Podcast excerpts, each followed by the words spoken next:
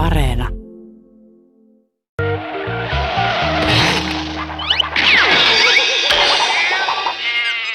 Yle Puhe ja Yle Areena.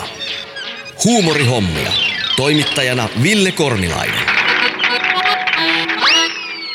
Tervetuloa huumorihommien pariin ja tällä kertaa meidät on ulkoistettu etäolosuhteisiin pääkaupunkiseudun rajojen ulkopuolelle, jotka ovat jo tässä vaiheessa avautuneet ja ollaan Tampereen, voisiko sanoa ytimessä, en kovin hyvin kaupunkia tunne, mutta Amuri. Amuri.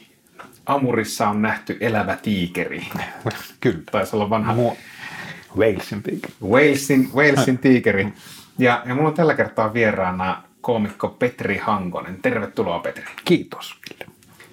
Mä oon perinteisesti aloittanut aikaisemmat tuotantokaudet kysymällä eh, vierailtani, että he kertoisivat vitsin, mutta, mutta koska tässä lähetyksessä puramme yhden sunkin vitsin osiksi, niin kysynpä niin, että mikä asia sua on viime aikoina eniten ilahduttanut? Eniten ilahduttanut viime aikoina. Tai mikä sai sut viimeksi nauramaan? Kysytään mieluummin niin päin. Ah, mä katsoin eilen tyttäreni kanssa piirretyn elokuvan. Mä en, jonka nimeä mä en muista, mutta näiden siinä oli eläimiä paljon, kar- koiria ja kissoja, jotka lähti karkuun ja se oli todella hauska. Mä nauroin tosi paljon sille. Nauroin myös sille, kun tytär nauroi. Mutta saanko mä kertoa myös vitsin? No saat kertoa vitsin. Joo, koska niin tämä on mun suosikki ollut. Tiedätkö sä, Ville, kuka on maailman nopein kasvissyöjä? No se on toi Vege Roosberg. Kyllä. Tä, tä, tota, sä, sä, olisit, sä olisit saanut hyvin paikan huumorihommien ensimmäisen tuotantokauden vitsin kirjoittajana, koska vitsien laatu oli, Ne- oli tuota, tuota tasoa Kyllä. sillä kaudella. Joo, se on. Mahtavaa. No, mutta hei, tervetuloa Petri, Petri mukaan. Kohta hypätään, hypätään sun taustaan ja tarinaan tarkemmin, mutta käydään pikkusen läpi tätä tilannetta, missä me eletään tällä hetkellä. Nämä jaksothan tulee siis ulos, ulos kesällä ja silloin si- sen aikaista tilanteesta ei tiedä mitään, mutta näitä jaksoja nauhoitellaan keskellä, pitäisikö sanoa, normalisoitunutta korona-arkea. Niin miten keikkailevan stand-up-artistin elämään korona on vaikuttanut? No, no, työt ovat loppuneet. Mutta se taas, en mä tiedä, en mä osannut myöskään sitä jää sitten suremaan, että mä oon jotenkin aina, aina ajatellut tämän ammatin sillä tavalla, että on hyvin mahdollista, että se loppuu jo seuraavana päivänä, että jokaista hetkestä pitää nauttia ja sitten, että nyt, nyt tämä tapahtui näin. Niin sitten se vapautti energiaa johonkin muuhun ja mä tekemään enemmän nettiä, enemmän musaa, niin kuin lähtenyt puskemaan sitten kaikkia semmoisia asioita, mitä ei ole aikaisemmin ollut mahdollista. Mä oon ilmoittaudun Longplayn kirjoittajakurssille, jossa pääsin kokeilemaan vähän draamaa, draamaa ja muuta, joka on muuten itse asiassa todella hyvä, kannattaa kokeilla. Äh, Maksaa vain 99 euroa. Etänä toimii. Suosittelen lämpimästi kaikille, jotka on vähän kiinnostunut kirjoittamisesta. Ja tämä, tämä on muuttunut tosi paljon. Nyt ollaan Muksun kanssa kotona. Ehkä parhaimpia asioita oli se, että mä oon kuitenkin, tytär täytti just seitsemän vuotta, mä oon itse tehnyt kahdeksan vuotta komikkaa, mä en ole kertaakaan ollut, mulla ei ole ikinä ollut aikaa olla viikonloppuisin kotona. Mä, että mä oon tosi paljon päässyt onneksi tekemään keikkoja, niin, niin tytär otti just tuossa vähän aikaa sitä kädestä kiinni ja sanoi, että ihanaa, kun sä oot kotona. Se on aika, aika vahva signaali. Niin, niin ei, tämä on tyhmää sanoa, mutta ei mua tämä ole ihan älyttömästi edes harvittanut vielä. Että tämä on ollut kyllä, kyllä mä nyt toivoisin, että mä pääsisin takaisin töihin. Se olisi, olisi ihan kivaa, mutta on tämäkin ollut ihan mahtavaa, kun on saanut oikeasti olla oman jälkikasvunsa kanssa kun, niin kuin kerrankin rauhassa. Tota, vaikuttaa siltä, että kun on seurannut stand-up-koomikoita, joilta tietysti niin kuin ihan loogista onkin niin, tai, tai luontevaa, että kun elanto putoaa alta, niin siellä saattaa iskeä tämmöinen tietynlainen lamaannus. Mutta mä oon itse huomannut, että ehkä ammattikoomikoissa tai puoliammattikoomikoissa tai sellaisissa koomikoissa, joilla se elanto on kuitenkin suurelta osin kiinni siinä live-yleisön edessä tapahtuvasta kanssakäymisestä, niin, niin se on hiukan jakaantunut niin kuin kahteen osaan, että osa on aika lailla lamaantunut totaalisesti ja toinen porukka on sitten se, joka yrittää keksiä ja kehittää uutta, niin jos tulkitsen oikein tuosta sun alkuintrosta, niin kuulut tähän jälkimmäiseen porukkaan. Eli, eli rakentelet ja mietit uudella tavalla huumoria, miten sitä voisi viedä digimuotoon. No, se on, se on yksi itse asiassa todella hyvä vaihtoehto, jos niin ihan ekologisuudestahan puhutaan paljon, niin kyllähän nyt, jos miettii, niin kaikista ekologisin vaihtoehto komediaklubille on se, että kaikki istuu kotona liikkumatta mihinkään ja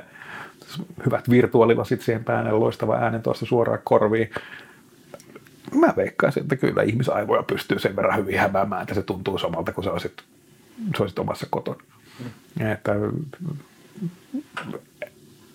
tämä on vain ensiaskel siihen. Niin kyllähän niin kuin on sanottu Suomessakin 90-luvusta asti, että ei stand-up toimi Suomessa. Se on niin kuin yhtä, yhtä järkevää, stand-up ei voi toimia verkossa niin me ollaan kokeiltu nyt jo melkein kaksi viikkoa ollaan jo yritetty tätä, että ei, ei, ei se ihme, jos se ei niin kuin täydellisesti vielä toimi, mutta on sitä hyviä merkkejä.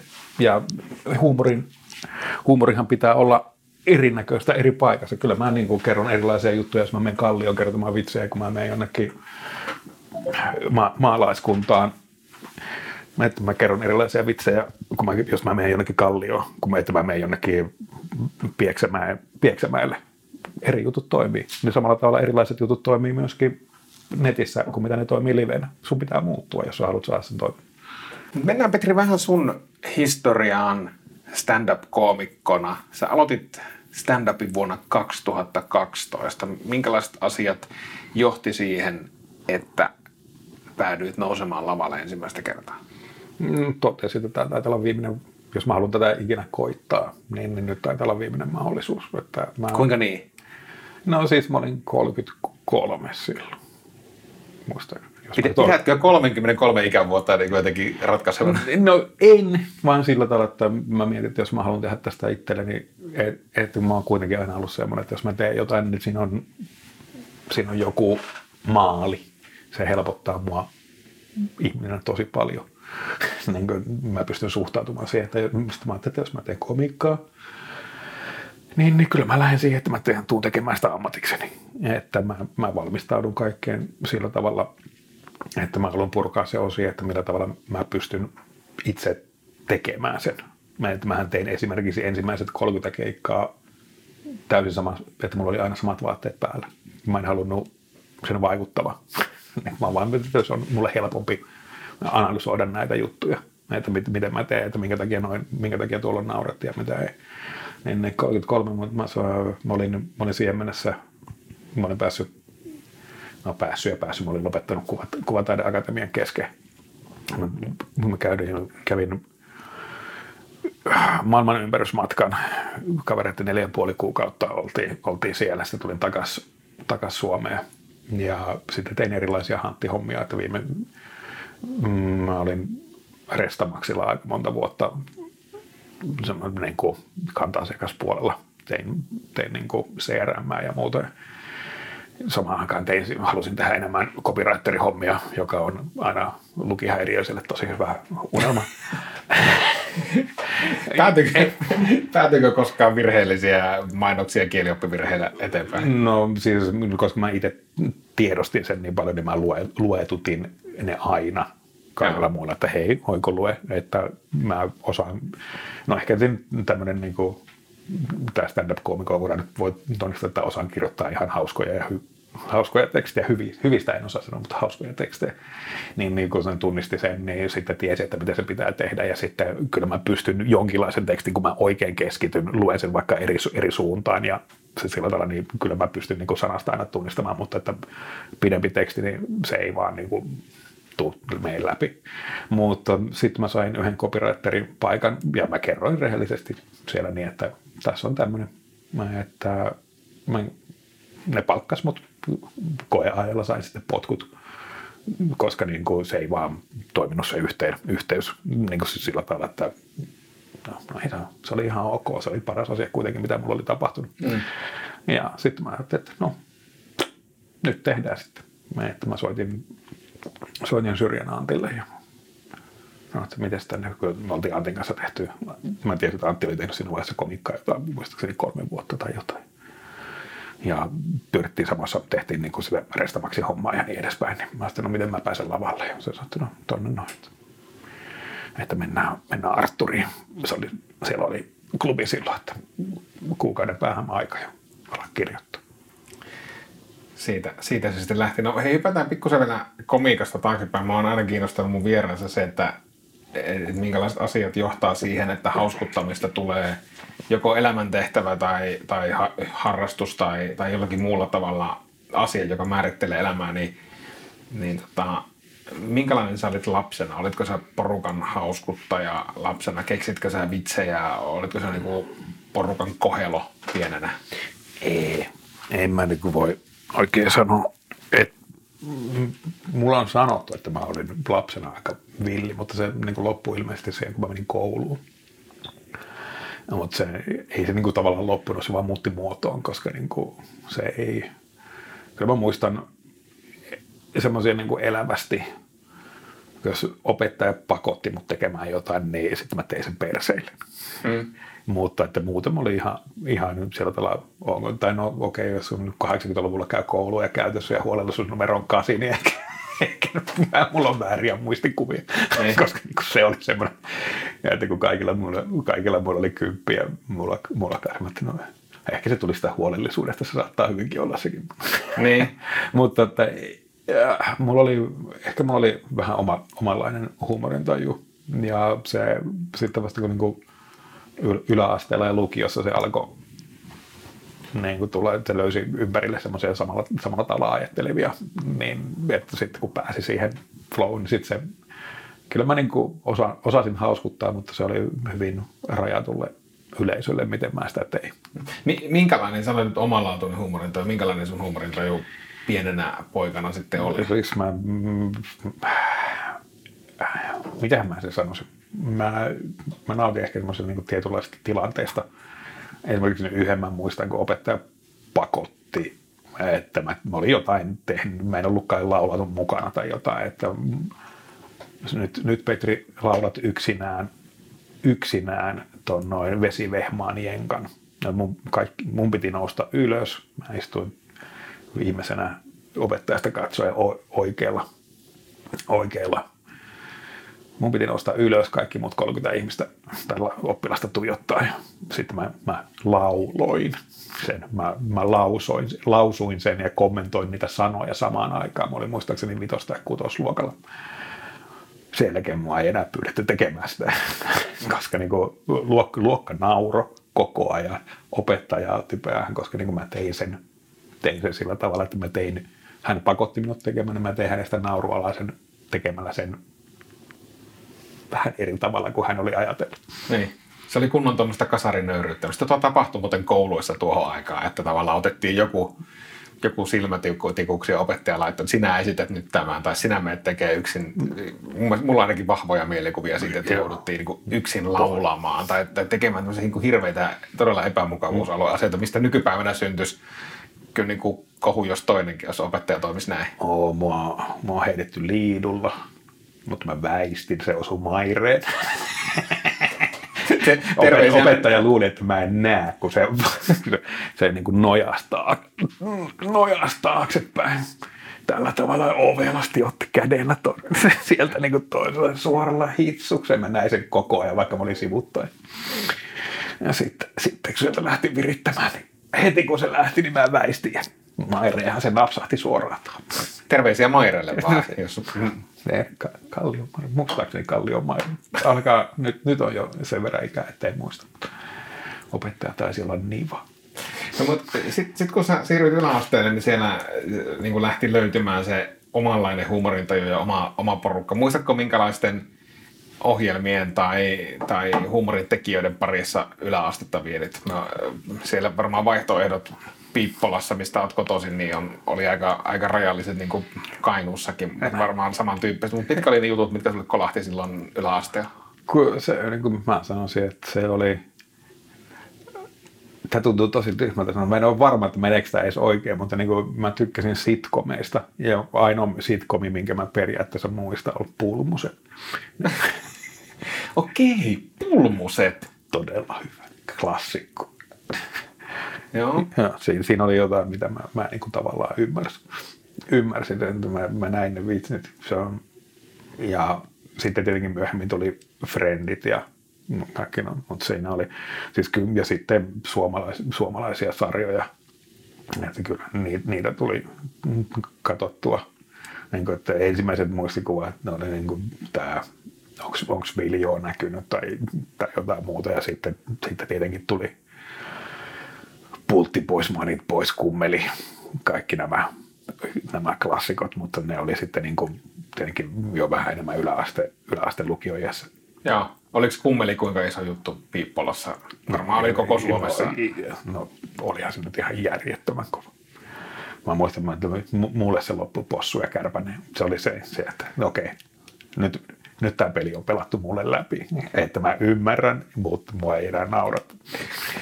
Joo, mutta Possu ja Kärpänen, siis, siis Possu ja Kärpänen, sitä ei oikeastaan voi sanoa edes sketsiksi, koska se oli siis, siinä oli possuksi ja kärpäseksi pukeutuneet kaksi hahmoa ja, ja, ja, ja tuota, he lauloivat tämmöistä typerää laulua ja, ja sen jälkeen joku, joku ohjelman tuottaja tulee keskeyttämään, että tämä on nyt täysin sopimatonta ohjelmaa. Eli ja, elettiin kyllä jo sen kummelin, sanotaanko kultakauden viimeisiä huipentumia, koska he ilmeisesti se, se taisi olla myös niin itse, itselleen naureskelua siinä mielessä, että alkaakohan tämä olla jo ohi, että tämä on ihan turhaa Joo. ohjelman täytettä. Joo, se met, metataso on kova taso. Joo. Ja se, että siihen pitää päästä sillä tavalla mukaan. Siis joillekin tyypeillähän se oli kaikista kovinta, kovinta. Ja mäkin ymmärsin sen, mutta sen, siinä vaan tuli joku, joku vastaan. Et se ei ollut enää niin kuin, se ei ollut se juttu. Kyllä. No, mutta eh, siis sen jälkeen niin tota, ähm, olen saanut olen antanut itselleni kertoa, tai sä kerroit mulle just ennen tätä lähetystä, että, että kun koulut oli suoritettu Piippolassa, niin muuta Tampereelle ja susta piti tulla insinööri. Joo. Siitä on huumori aika kaukana. No, oli se semmoinen idea, että, että mä muistan, muistan kuitenkin, että mä, mä olin lukiossa, mähän, mä kävelin lukiosta Pulkkila, siis Piipolassa ei ollut lukio, missä mä kasvoin, niin Pulkkilassa oli lukio. Mä muistan, että mä kävelin sinne jonnekin työ, työvoimatoimistoon tai mikä se nyt olikaan. Ja katsoin, katsoin sieltä niin kuin erilaisia keskipalkkoja eri, am, eri tekniikalla ammateissa, kun mä olin, mä olin ihan matematiikassa ihan, ihan hyvä. Ihan hyvä. Niin sitten mä katsoin, että no paperialalla näköjään selkeästi, jos, jos ei tiedä mitä haluaa, niin, niin otetaan nyt sitten ainakin eniten rahaa. Ja sitten mä ajattelin, että paperiala on se. Sitten mä hain Tampereen ammattikorkeakouluun, kun mä en jaksanut Mä ajattelin, että no sama palkka sieltä varmaan tulee kuin että jos hakisi yliopistonkin, mutta mä en jaksanut lukea pääsykokeisiin, niin sinne pääsi käytännössä. No mä otin vaan monen kuukauden tauon jälkeen, mä otin olin kirjan mukaan, menin pääsykokeisiin ja pääsin sisään. Ja jostain syystä tämä suunnitelma ei toiminut ihan loppuun asti. Vaikea sanoa miksi näin jälkikäteen, mutta joo. joo. No se, sieltä sitten jossain vaiheessa alkoi niin taidepuskeen mukaan. Sä, sä tota, ryhdyt tekemään videoita ja, ja päädyit jotenkin ihmeellisen, voiko sanoa vahingon kautta, niin Kuvataideakatemia. No en mä nyt tiedä. No siis tavallaan, että mulle esiteltiin se paikka. Että siis kyllä mä niin koko Tampereen se Tamkin ajan, niin mä olin oppilaskunnan puheenjohtaja, meidän sauna, saunaseuran puheenjohtaja, me tehtiin kaikkia matkoja ja järjestettiin bileitä ja meillä oli, se oli vähän semmoista luovempaa toimintaa, että ei se nyt välttämättä ollut niin tiukkaa opiskelua koko ajan, että oli, oli vähän kaikenlaista pientä sivuprojektia siinä. Että, mutta voin, jos, jos ikinä pääsee pelaamaan Amsterdamin lentopalloa, niin voin suositella. Se on ihan, ihan hyvä, hyvä on ymmärtänyt, että siellä pelataan paljon muita, muita pallopelejä, mutta kyllä, lentopalloa se, ei välttämättä tule ekana mieleen. Joo, no siellä, se on, siellä on semmoinen kansainvälinen turnaus, jonne mentiin, mentiin bussilla, bussilla ja se oli mukava, tervehenkinen reissu aina siinä niin opiskeluohjassa. Ja, mutta sitten sit mä lopetin ton noin insinööriopinnot kesken neljän tai viiden onnistuneen vuoden jälkeen mä, mä haluaisin, mutta no okei, että kyllä tämä nyt jollain tavalla tämä taideala vetää, mutta en ollut ikinä niin ajatellut, että mä itse tekisin niin paljon. Niin mä ajattelin, että mä menen tuottamaan, mä hain Tamkin, Tamkin tuotantolinjalle, mutta en mä niin kuin, niin kuin tapahtumatuotantolinja tai joku tämmöinen se oli. En mä päässyt sisään, niin mä menin sitten vuodeksi Oriveden opistolle. Oriveden opistolle liikkuvan kuvan linjalle, joka järjestettiin vain yhden vuoden, yhden vuoden verran. Ilmeisesti meidän näytöt oli sen verran vahvoja siinä. Samsa, Samsa Virkajärvi pitää siinä ja piti sitä, joka tunnustettu kuvataiteilija. Ja se on, mä kuvasin yhden semmoisen videon, yhden semmoisen videon, missä niin kuin pilviä meni Mä voin lähettää sulle linkin siitä, mutta siis... Että ei tarvii. ei tarvii. Pilviä meni ja sitten mä flip, laitoin sen opasiteetin 50 pinnaan, flippasin ja ne meni tällä tavalla. Sieltä tuli niin mustenläskätesti, kun ne meni.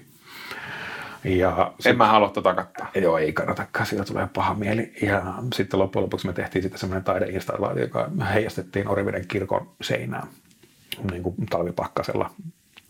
Mä ajattelin, että tästä tulee nyt varmaan sanomista että kirkon seinään heijastetaan, heijastetaan tämmöisiä näin keskellä yötä. Se oli jotain 30 astetta pakkasta. Me tehtiin semmoinen Arctic Movie Box, näitä kylmälaukkuja styroksista, niin me sinne leikattiin siihen reikä, tungettiin se projektori, projektori sinne ja sen avulla pystyttiin niin kuin keskellä hirveässä pakkasessa. Se oli semmoinen orivinen taiteiden yö. Mm, sitten katsottiin, että kun mummoja alkaa tulla sinne, niin mummot tulee siihen katsoa vähän aikaa lähtee pois hirveällä kyydillä. Mä että no niin, no, nyt tulee. Nyt Kohu tulee, on valmis. Nyt tulee palautetta. Ja sitten me ollaan just, että me seisoskeltiin siellä muutama tunti tai jotain. Mä en muista kauan, kun me oltiin siinä, mutta sanoin, että no niin, no nyt alkaa olla. Sitten mummot tulee hirveän lauman kanssa takaisin, että joko te lopetitte, me haettiin kaverit katsomaan. Mahtavaa. Ja se tuolla toi oli semmoinen, se oli niinku se installaatio, mikä tehtiin, kun Oriveden kirkkohan ylhäältä päin semmoinen silmänmuotoinen, siinä on iso, iso semmoinen valkoinen seinä.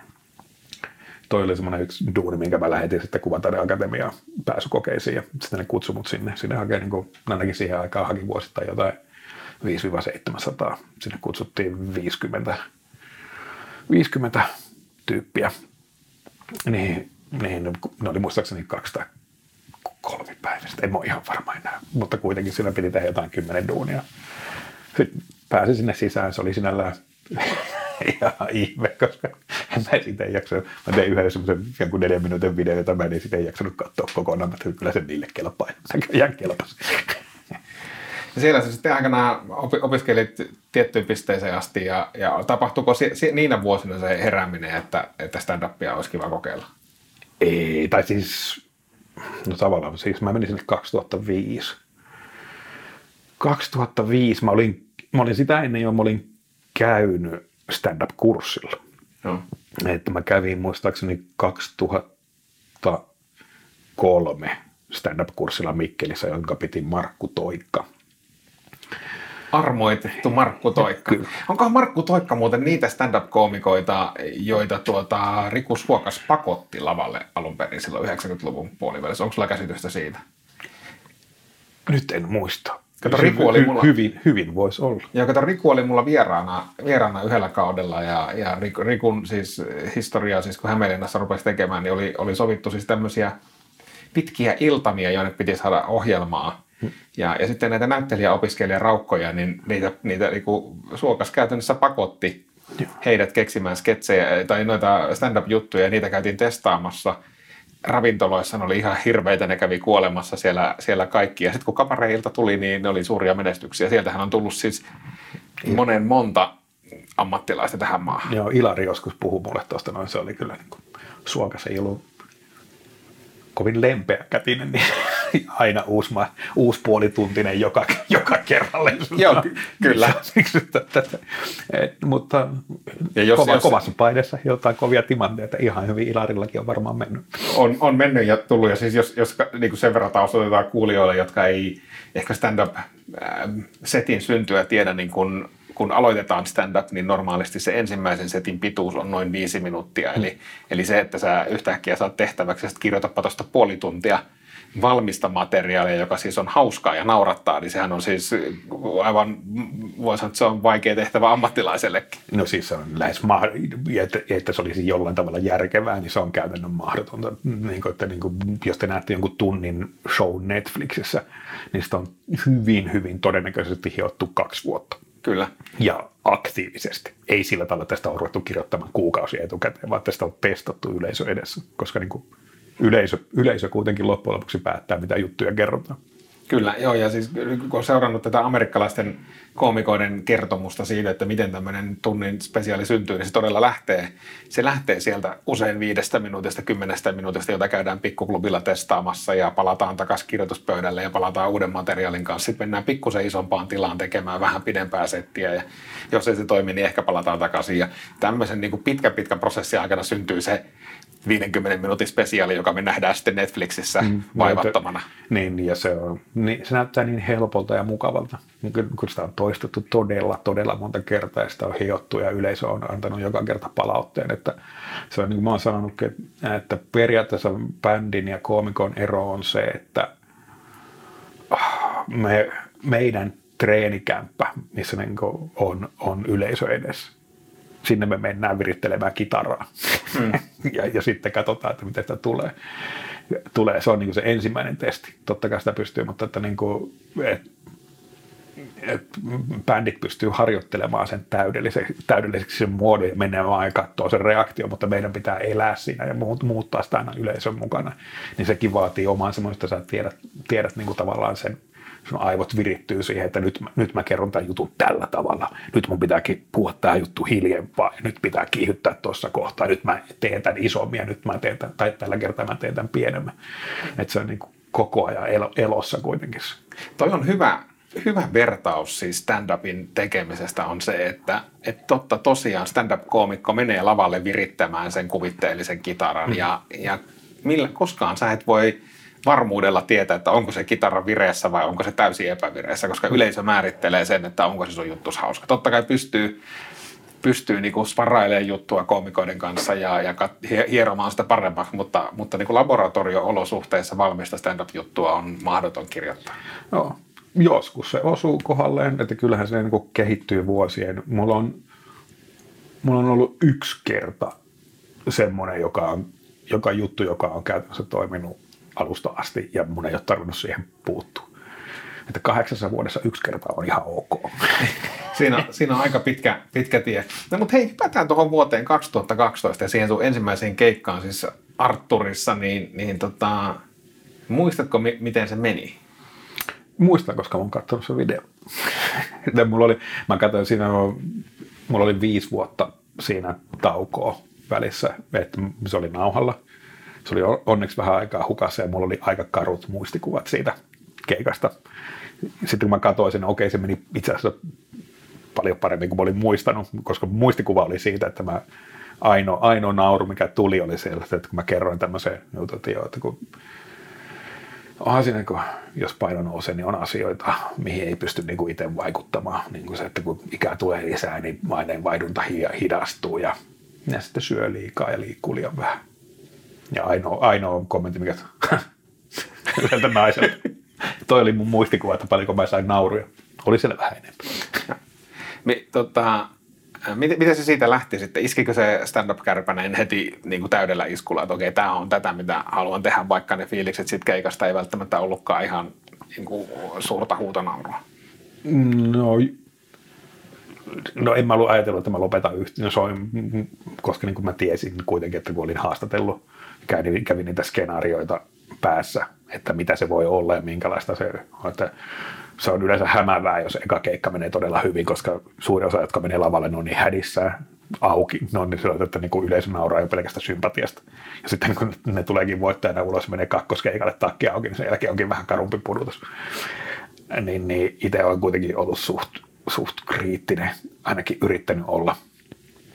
Yksi semmoinen ohje, jos aikoo aloittaa, niin elä arvostele omia keikkoja, vaan kysy aina joltain muulta. Mm. Elä ikinä arvostele omia keikkoja.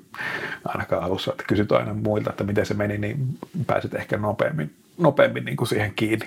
Joo, kiinni. Ja, kyllä. Ja sitten se, että, että, että komikko helposti ajattelee, että jos tuntuu, että keikka menee huonosti, niin sitten arvioidaan se juuri niin kuin ehkä itse arvioit ensimmäistä keikkaa näkemättä videota vuosikausin, että mm. se meni, olisi mennyt niin huonommin kuin mitä kuvittelit. Ja sitten mm. taas jos tuntuu, että keikka meni todella hyvin, niin usein se yliarvottaa, että kylläpä se meni muuten todella hyvin, että porukkaan käytännössä huutonauro mm. koko ajan. Että kyllä toi niin video on aika hyvä, hyvä siis toiselta komikolta palautteen kysyminen ja sitten myös niin videohyödyntäminen. Niin.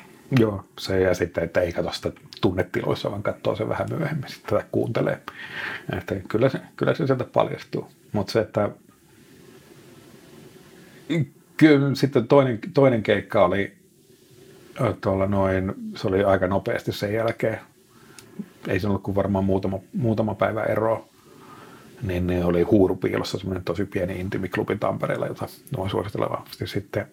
No se olikin vähän kovempi, kovempi keikka jo sitten. Ja se meni... Siis kovempi siinä mielessä, että se meni hyvin vai? Se, se, meni, se meni hyvin. Mä muutin aika paljon settiä siihen niin ja tein, tein semmoisia muutoksia, muutoksia ja se, sitten mä seitsemäs, seitsemäs keikka oli ää,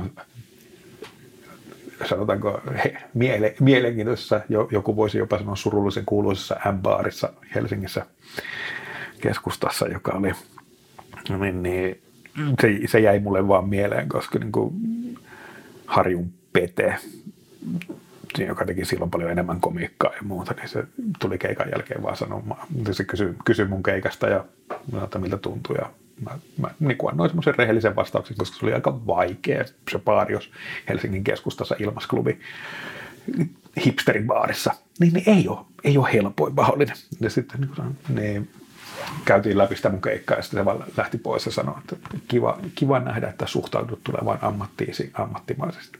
Mm.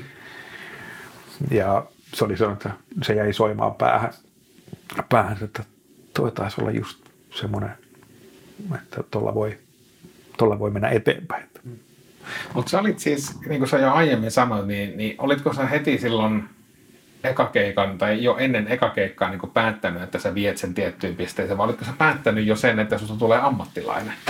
No mä olin päättänyt, että mä kokeilen ja annan, annan sille niin kuin täyden, täyden mahdollisuuden. Että mä muistaakseni en, en mä ihan joka keikkaa lähtenyt tekemään, mitä oli mahdollista tehdä. Varmasti teki, koska mä tein ekan keikan tammi, helmi, maalis, maalis-huhtikuussa. Maaliskuu, about maaliskuussa se oli. Nyt en muista tarkkaa päivämäärää, mutta sitten öö, vaimoni tuli raskaaksi heinäkuussa. Niin, niin toi, tämä lapsihomma on ollut koko ajan tässä näin. Mä tein ensimmäisen vuoden aikana 70 keikkaa. 70 keikkaa sitten tuo muksu, muksu syntyi, niin mä penin siinä sitten taukoa. Halusin olla kuitenkin mukana tuossa noin. Ja sit, sitten taas palasin pikkuhiljaa, pikkuhiljaa lavoille takaisin ja ensimmäinen keikka se oli kyllä oli nousevan komikan festivaalit. Tulin suoraan kahden kuukauden kahden kuukauden tauon jälkeen oli vähän parannellut juttuja siinä poissa ollessa testaamatta niitä ja menin kertomaan ja se meni aivan penkin alle se keikka. Se oli, mä muistan, kun se vielä eri, eri, eri päin, että nykyään siellä esiintyy siellä sivulla, joka on aivan täydellinen paikka. Se, niin, kuin, niin se oli silloin siellä, pitkällä, siellä pitkässä päädyssä. Ja edessä oli kaksi aika kovaa naurajaa. Ja mä esiinnyin niille kahdelle, jotka nauraa, jotka nauro kaikille. Joo. Ja se hämäsi mua niin paljon, mä en tajunnut, että sillä perällä ei enää naurata. Ja se, tiedätkö, kun sä kuulet eka kertaa kahden kuukauden tauon jälkeen yleisön nauru ja muut se adrenalin kaikki muut, niin sä oot ihan sillä tavalla, tämä menee hyvin. ja ei mennyt. No. Kyllä. Tässä vaiheessa me hypätään meidän vakio-osioon, eli eli siihen, että, että tällä kaudella jokainen komikko, komikko, joka mun vieraana on, niin on saanut valita tietyn rutiinin omasta, omasta setistään. Ja Petteri, säkin oot valinnut yhden pätkän. Haluatko jotenkin pohjustaa tätä pätkää ennen kuin se katsotaan tai kuunnellaan tässä tapauksessa? No tämä on pitkä. tämä on pitkä. No si- siitä me lähdetään liikenteeseen. Laitetaanpa pyörimään. No tämä on, mä, kyllä mä haluaisin tästä vielä sanoa, että tämä on niin kuin Tämä on kuusi minuuttia tässä ja tästä on leikattu pois puolitoista minuuttia vielä. No niin. Eli tästä puuttuu vielä semmoinen loppu, loppuhuipennus. Jees, eli nyt mennään, mennään kuuntelemaan Petrin bitti pandoista. Petri, sä haluaisit vielä sanoa jotain ennen kuin laitetaan nauha pyörimään. Joo, tämä oli mun semmoinen suosikki, suosikkipätkä, minkä mä tein tosi nopeasti, puolitoista vuotta. Mä kirjoitin tätä puolitoista vuotta, että mä sain tämän toimimaan. Kun se, silloin kun se toimi, mä testasin, mä en luovuttanut tämän kanssa ihan helpolla. Mä testasin tätä niin kuin monta kertaa. Ja silloin kun se lähti toimimaan, tämä toimi todella hyvin. Tämä oli pitkä ja, pitkä ja muuten se oli tosi mukava kertoa, kun se pystyi eläytymään ja sai ihmiset mukaan. Mutta sitten kun se ei lähde, mun piti aina sitten kun mä huomasin, että okei, nyt tämä ei lähdekään, että minuutin jälkeen se tiesi, että onko se menossa vai ei maaliin, niin sitten se vaan piti keskeyttää ja siirtyä johonkin toiseen juttuun, jos ei lähtenyt. Sitten kun mä keksin puolentoista vuoden jälkeen, mä koko ajan parantelin ja tein, tein tiukemmaksi ja muuttelin osioita ja niin edespäin. Ja puolentoista vuoden jälkeen mä löysin sitten sen aloitusjutun, millä se lähti toimimaan joka kerta. Ja sitten mä venkin tämän suoraan, mutta mua harmittaa, koska tämä, oli, tämä olisi ollut niin hyvä keikkamatskua, mutta mä halusin viedä tämän televisioon, koska tämä oli niin kiva. Niin mä en ole tätä sen jälkeen kertonut lavalla ja se harmittaa. Hyvä. Tällä pohjustuksella me kuunnellaan panda-juttu. Moi, mun nimi on Petri, terve. Moi. Mä ajattelin, että mä kerron itsestäni vähän alkuun kuitenkin. Mä tuun maalta, mutta en ole mikään niinku luontoekspertti. Mutta sen verran mä kuitenkin tajuan, että on helekkarin hölmöä ruveta tuomaan Suomeen pandoja. Riina on semmonen elukka, joka niinku ei vaan tuu selviämään. Se tulee kuolemaan sukupuuttoon. Se pärjää metässä yhtä hyvin kuin PP Niku. Ei ole maalaisjärkeä sillä. Ja tästä eteenpäin kaikki, mitä mä tuun kertomaan, on faktaa. Tiedätkö, ne ei tuu selviytymään, niitä ei kiinnosta ova sumuun jatkaminen. Panda naaras. Sillä on aikaikkuna, missä se voi tulla raskaaksi, niin se on 36-48 tuntia vuodessa. Se on lyhyt aikaikkuna, niin luulen, että jos suvun jatkaminen kiinnostaa, että siitä kannattaisi tiedottaa jollakin tavalla. Että menee turuille ja toreille ja vähän huutaa siitä, jakaa flyereita ja laittaa Facebookiin tapahtumakutsu, että tervetuloa, nyt on karvanen karkkikauppa auki.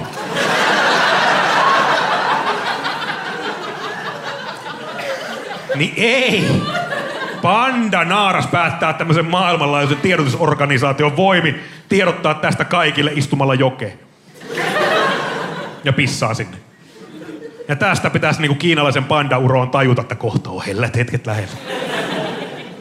Eihän se semmoista tajua, että ei se ole mikään saksalainen perversi.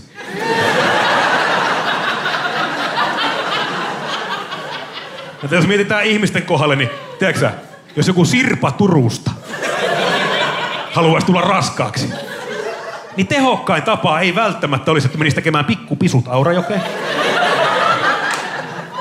Ja sitten menee kotiin odottelemaan, että mmm, tuleekohan sieltä Matti vai Teppu.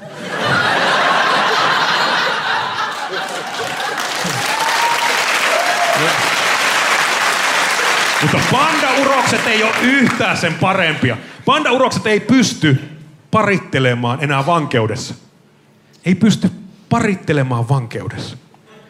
Niillä on, tiedätkö, tiedätkö miten sitä on ruvettu korjaamaan? Niillä on ruvettu näyttämään pandapornoa. Ja kun minä olen vähän utelias luonne.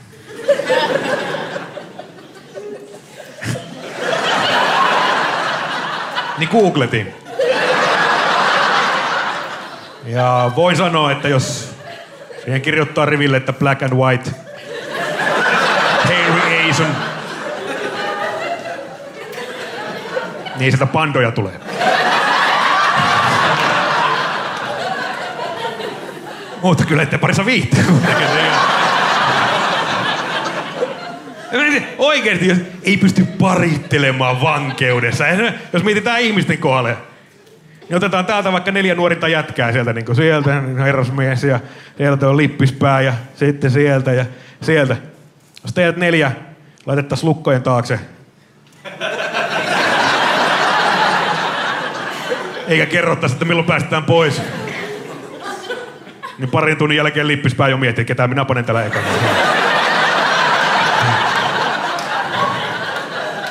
Ja ton takia meidän miesten viikonloppuretket kestää tasan kaksi päivää. kolmantena päivänä se saunominen on aina niin helvetin ahistavaa. Se on... Ei oo minun vuoro laittaa saunapesään puita yhteen.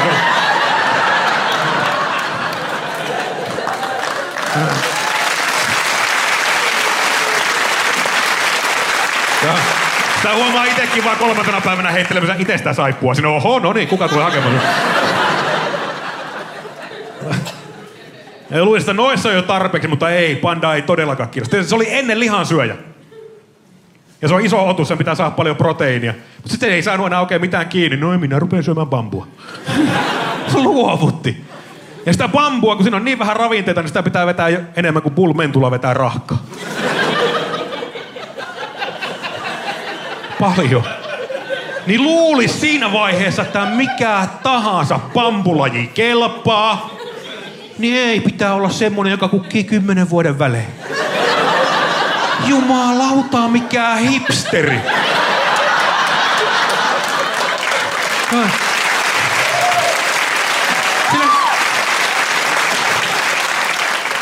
Sille kun antaa vielä jonkun punaisen villapipo ja Apple läppäri, niin kohta jollain punavuoren pyöräpajalla on uusi graafinen ilme. Pandolle ja Metsuriseksi on vaan se yhteys, että molemmat näyttää siltä, me pärjätään luonnossa.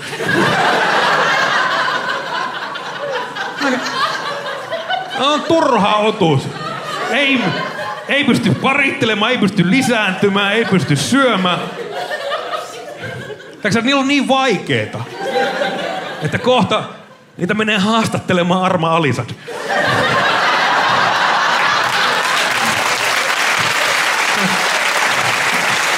Kelatkaa, pandat elää näin joka päivä.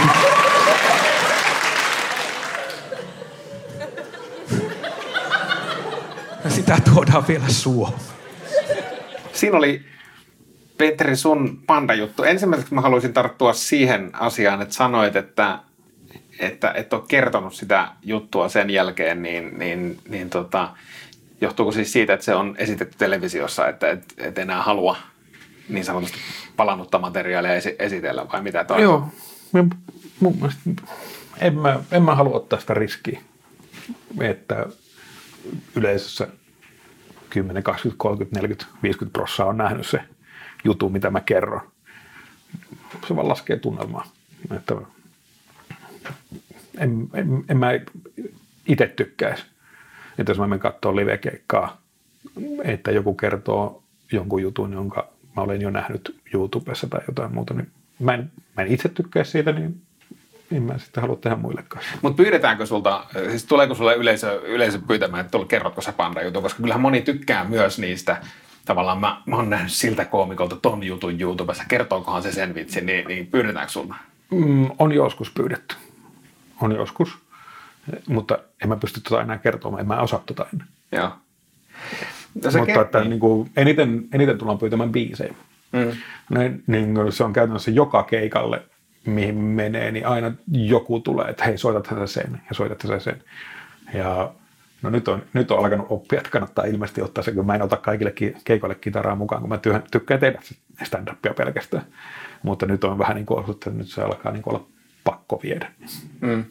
Hypätään tuohon kitaraan vielä tässä lähetyksen lopussa, mutta palataan vielä tuohon panda-juttuun. Sanoit, että kirjoitit sitä puolitoista vuotta. Niin minkälaisessa pätkissä se juttu lähti syntymään? Kuinka monta testiversioita se vaati? Kuinka monta kertaa sä kävit harjoittelemassa juttua ennen kuin se oli tuossa muodossa, joka nähtiin televisiossa? Kymmeniä. Kymmeniä. Ja siis, siinä oli aina pitkä tauko, että se on niin kuin se kun mä olin panostanut siihen, mä tiesin, että tämä on hyvä, mä tiesin, että tämä on tosi hyviä pantseja, ja sitten se ärsytti, kun mä en saanut niitä toimimaan. Mä, niin, kuin, niin kuin ne välillä ne toimii ja välillä ne ei. Niin sitten aina, että mä tein tuommoisen version ja menen kokeilemaan. Ja sitten kun ei tiennyt, kun se, se pysty, kun siinä ei, siinä ei ollut kuitenkaan sitä mahdollisuutta, että olisit pystynyt vertaamaan, kun Suomessa on kuitenkin se, että sä testaat aina eri paikassa, sulla ei ole niin kuin semmoista tavallaan miten mä nyt sanoisin, semmoinen niin kuin yleisömassa, johon sä pystyt niin kuin kokeilemaan riittävän usein, että sä näet sen, että milloin tämä toimii ja milloin ei, vaan se jokainen ilta on aina erilainen, että kun sä teet yhden, illan, yhden keikan illassa, niin siinä varioituu se, että mitä sä, mitä sä kerrot, miten sä kerrot ja niin edespäin, että jossain Amerikassa, New Yorkissa, niin nämä pystyy tekemään viisi keikkaa illassa, mm. niin, niin sä saat paljon kattavemman kuvan siitä. Täällä joutuu tekemään sitä vähän, vähän eri tavalla.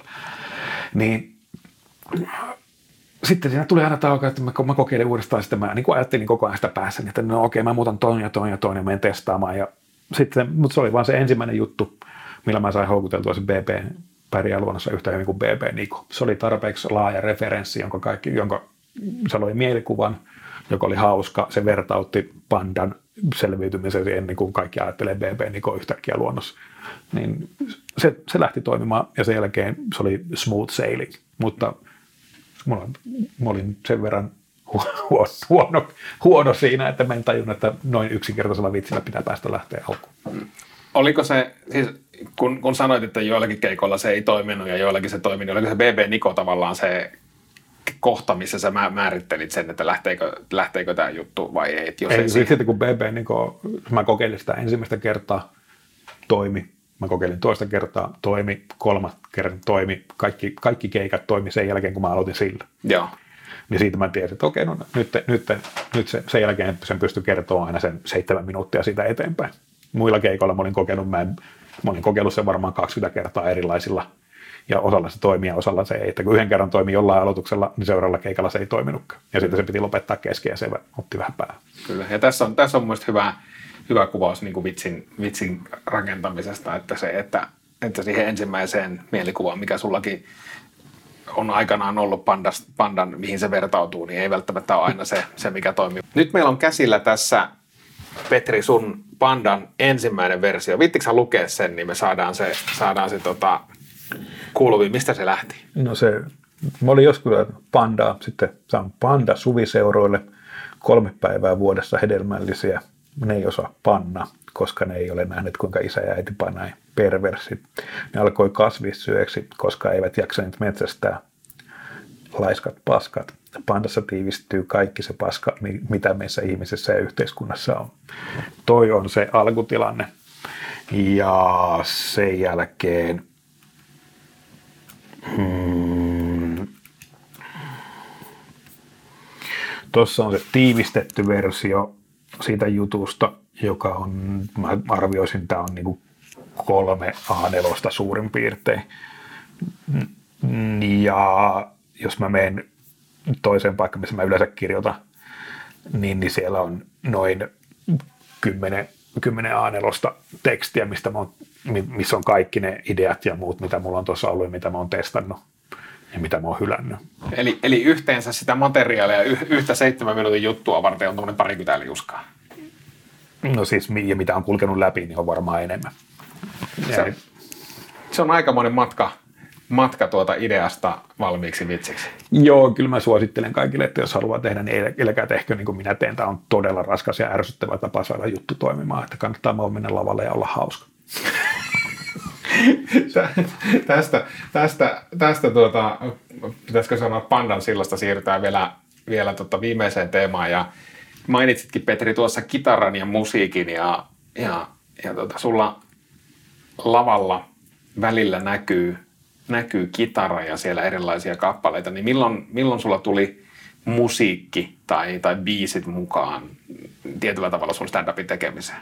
No siis se oli alusta asti kuitenkin semmoinen, että mitä mä olisin halunnut tehdä, mutta kun jos nyt ihan sillä tällä rehellisiä ollaan, niin jos mä pystyisin sanomaan itseni keskinkertaiseksi muusikoksi, niin mä liiottelisin vahvasti.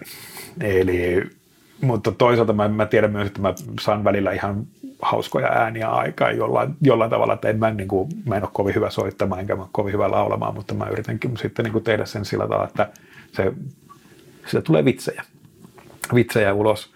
Ja sitten mä käytän aika paljon aikaa niihin, että mitä mä kirjoitan näitä biisejä. Mä, se oli alusta asti mulla mukana, mutta sitten mä ajattelin, että mä ehkä opettelen tämän stand-up-homman ensin. Mä tein kolme, neljä vuotta pelkästään stand-upia, että mä opin sen.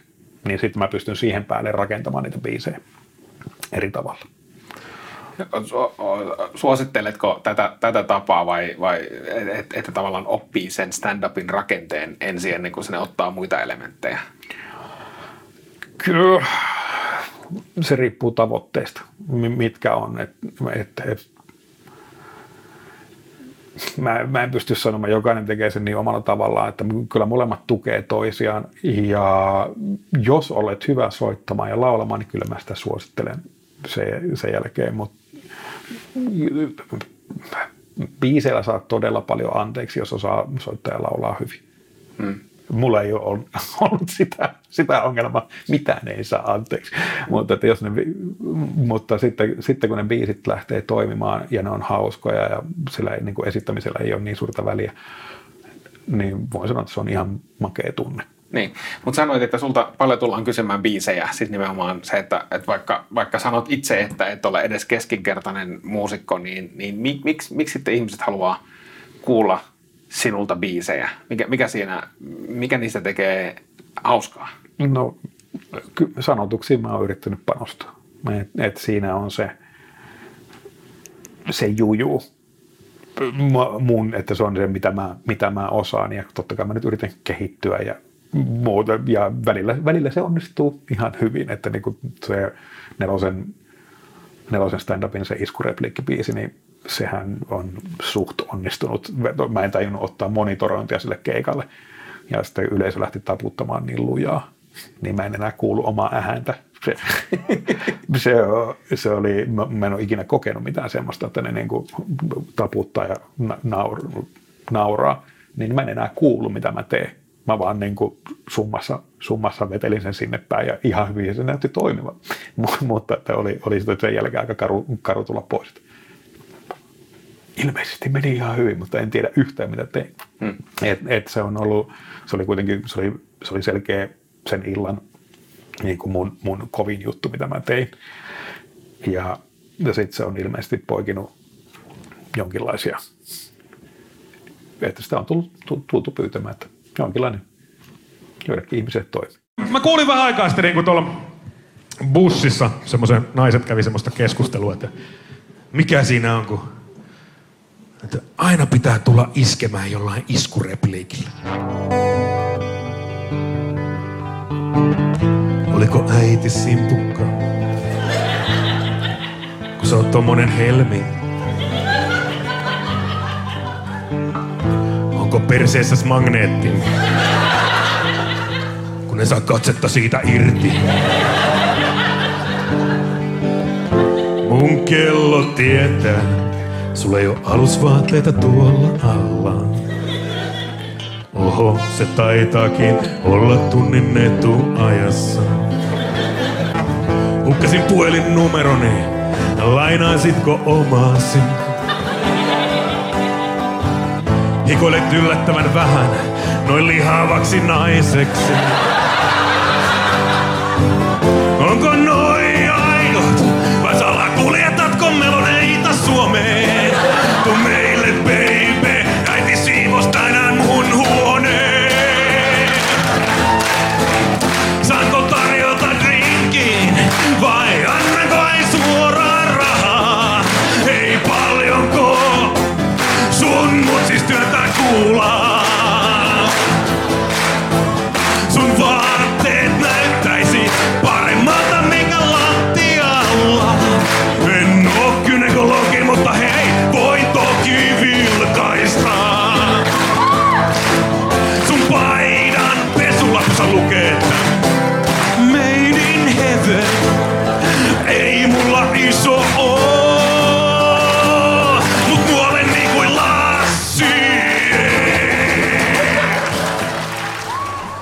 Miten sä itse, jos sulla on kitara mukana, niin miten sä rytmität sen kitaran siihen esitykseen? Et jätätkö sä sen biisin aina sinne niin kuin loppuhuipennukseksi juuri tältä varalta, että se, se, on, se on juuri se juttu, joka lähtee toimimaan kaikista parhaiten? Joo, koska niin jos sä biisin jälkeen, biisin jälkeen lähdet tekemään jotain muuta, niin se pitää miettiä aika tarkkaan. Sinne pitää ottaa niin kuin tavallaan se alas, koska kyllä se tuo niin kuin siihen niin ison elementin, elementin siihen lisää, että kaikki rytmit se muuttuu monologista tavallaan enemmän teatteriesitykseksi, koska siihen tulee kaikki se sävellys, sovitus ja muut, se on niin kuin musikaali tai jotain, niin, niin mä oon kyllä mä se huomannut, että se on kaikista helpoin, helpoin jättää viimeiseksi. Miten, miten sä näet tulevaisuudessa? Nyt tietysti ele- eletään näitä, näitä aikoja täällä eristyksessä, eli, eli emme, emme pääse keikoille, mutta, mutta tässä väliaikana niin, niin sulta on syntynyt aika paljon sosiaaliseen mediaan biisejä erilaisia, eh, niin kuin joko, joko oma tekemiä kappaleita tai sitten, sitten muiden, muiden biisien päälle tehtyjä uudelleen sanotuksia, niin näetkö, että niin kuin oman roolis ja, tai musiikin roolin tulevaisuudessa stand-up-esityksissä vahvempana kuin mitä se ehkä aiemmin on ollut? No toivottavasti. Me, se olisi kyllä todella kivaa päästä tekemään enemmänkin musaa. Että me nyt ollaan tehty yhteistyötä ton noin Kiiskilän Teemun kanssa, joka on, no hänellä on monta bändiä, mutta ehkä päällimmäisenä tuo noin Minä ja Nieminen, käykää kuuntelemassa Sukkula Veenukseen biisi, aivan mahtava versio. Siinä se alkusample on MacGyver ja se on täydellistä. niin se kannattaa tsekata. Hänen kanssaan on nyt tehty, että itse asiassa julkaistaan huomenna just ennen vappua tämmöinen vappubiisi. Vappu tykitetään Darudeen. Se on tehty niin kuin tuommoiseen, niin kuin on tämä Parveke Darude-ryhmä Kyllä. Facebookissa, että Yle X on lähtenyt mun kanssa soittaa kanssa kello kuudelta joka perjantai sen. Niin tehtiin tämmöinen kunniaosoitus suomalaisille hienoille hulluille ihmisille, jotka lähtee tuommoiseen hullutukseen mukaan. Niin mä innostuin siitä heti ja sitten mä soitin Teemulle, että nyt tarvitsisi semmoisen biisin, jossa vähän sämplätään Darude ja tulee droppi minuutin kohdalla ja sen jälkeen tykitetään Darude. Siinä tuli päivä ja tuli sen, sen jälkeen semmoinen sovellus tai se sävellys ulos, että ei ole paremmasta väliä. Katsotaan, odotan jännityksellä huomenna, mitä tehdään. Että saatiin tehtyä, tehtyä aika makea musiikkivideo siihen. Ja nyt eletään jännä äärellä. Mahtavaa. No silloin kun tämä jakso tulee ulos, niin, niin me tiedetään jo lopputulos, mitä, mm. mitä tykitellään Darudelle on, on tapahtunut. Ja toivottavasti kun tämä jakso tulee ulos, niin pikkuhiljaa jo oltaisiin päästy keikoille ja näkemään, minkälainen on Petri Hankosen uudistunut, uudistunut tai uusi setti, setti sitten niin kuin koronaviikkojen jälkeen. Toivotaan näin.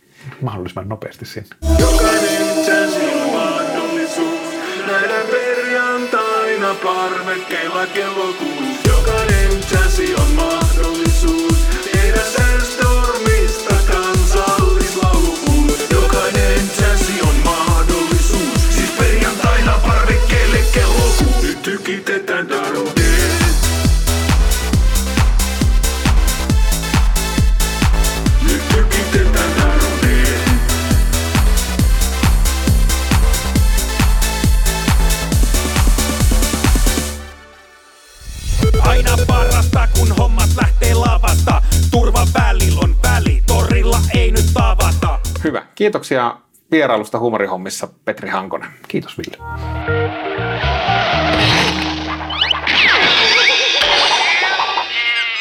Yle Puhe ja Yle Areena. Huumorihommia. Toimittajana Ville Kornilainen.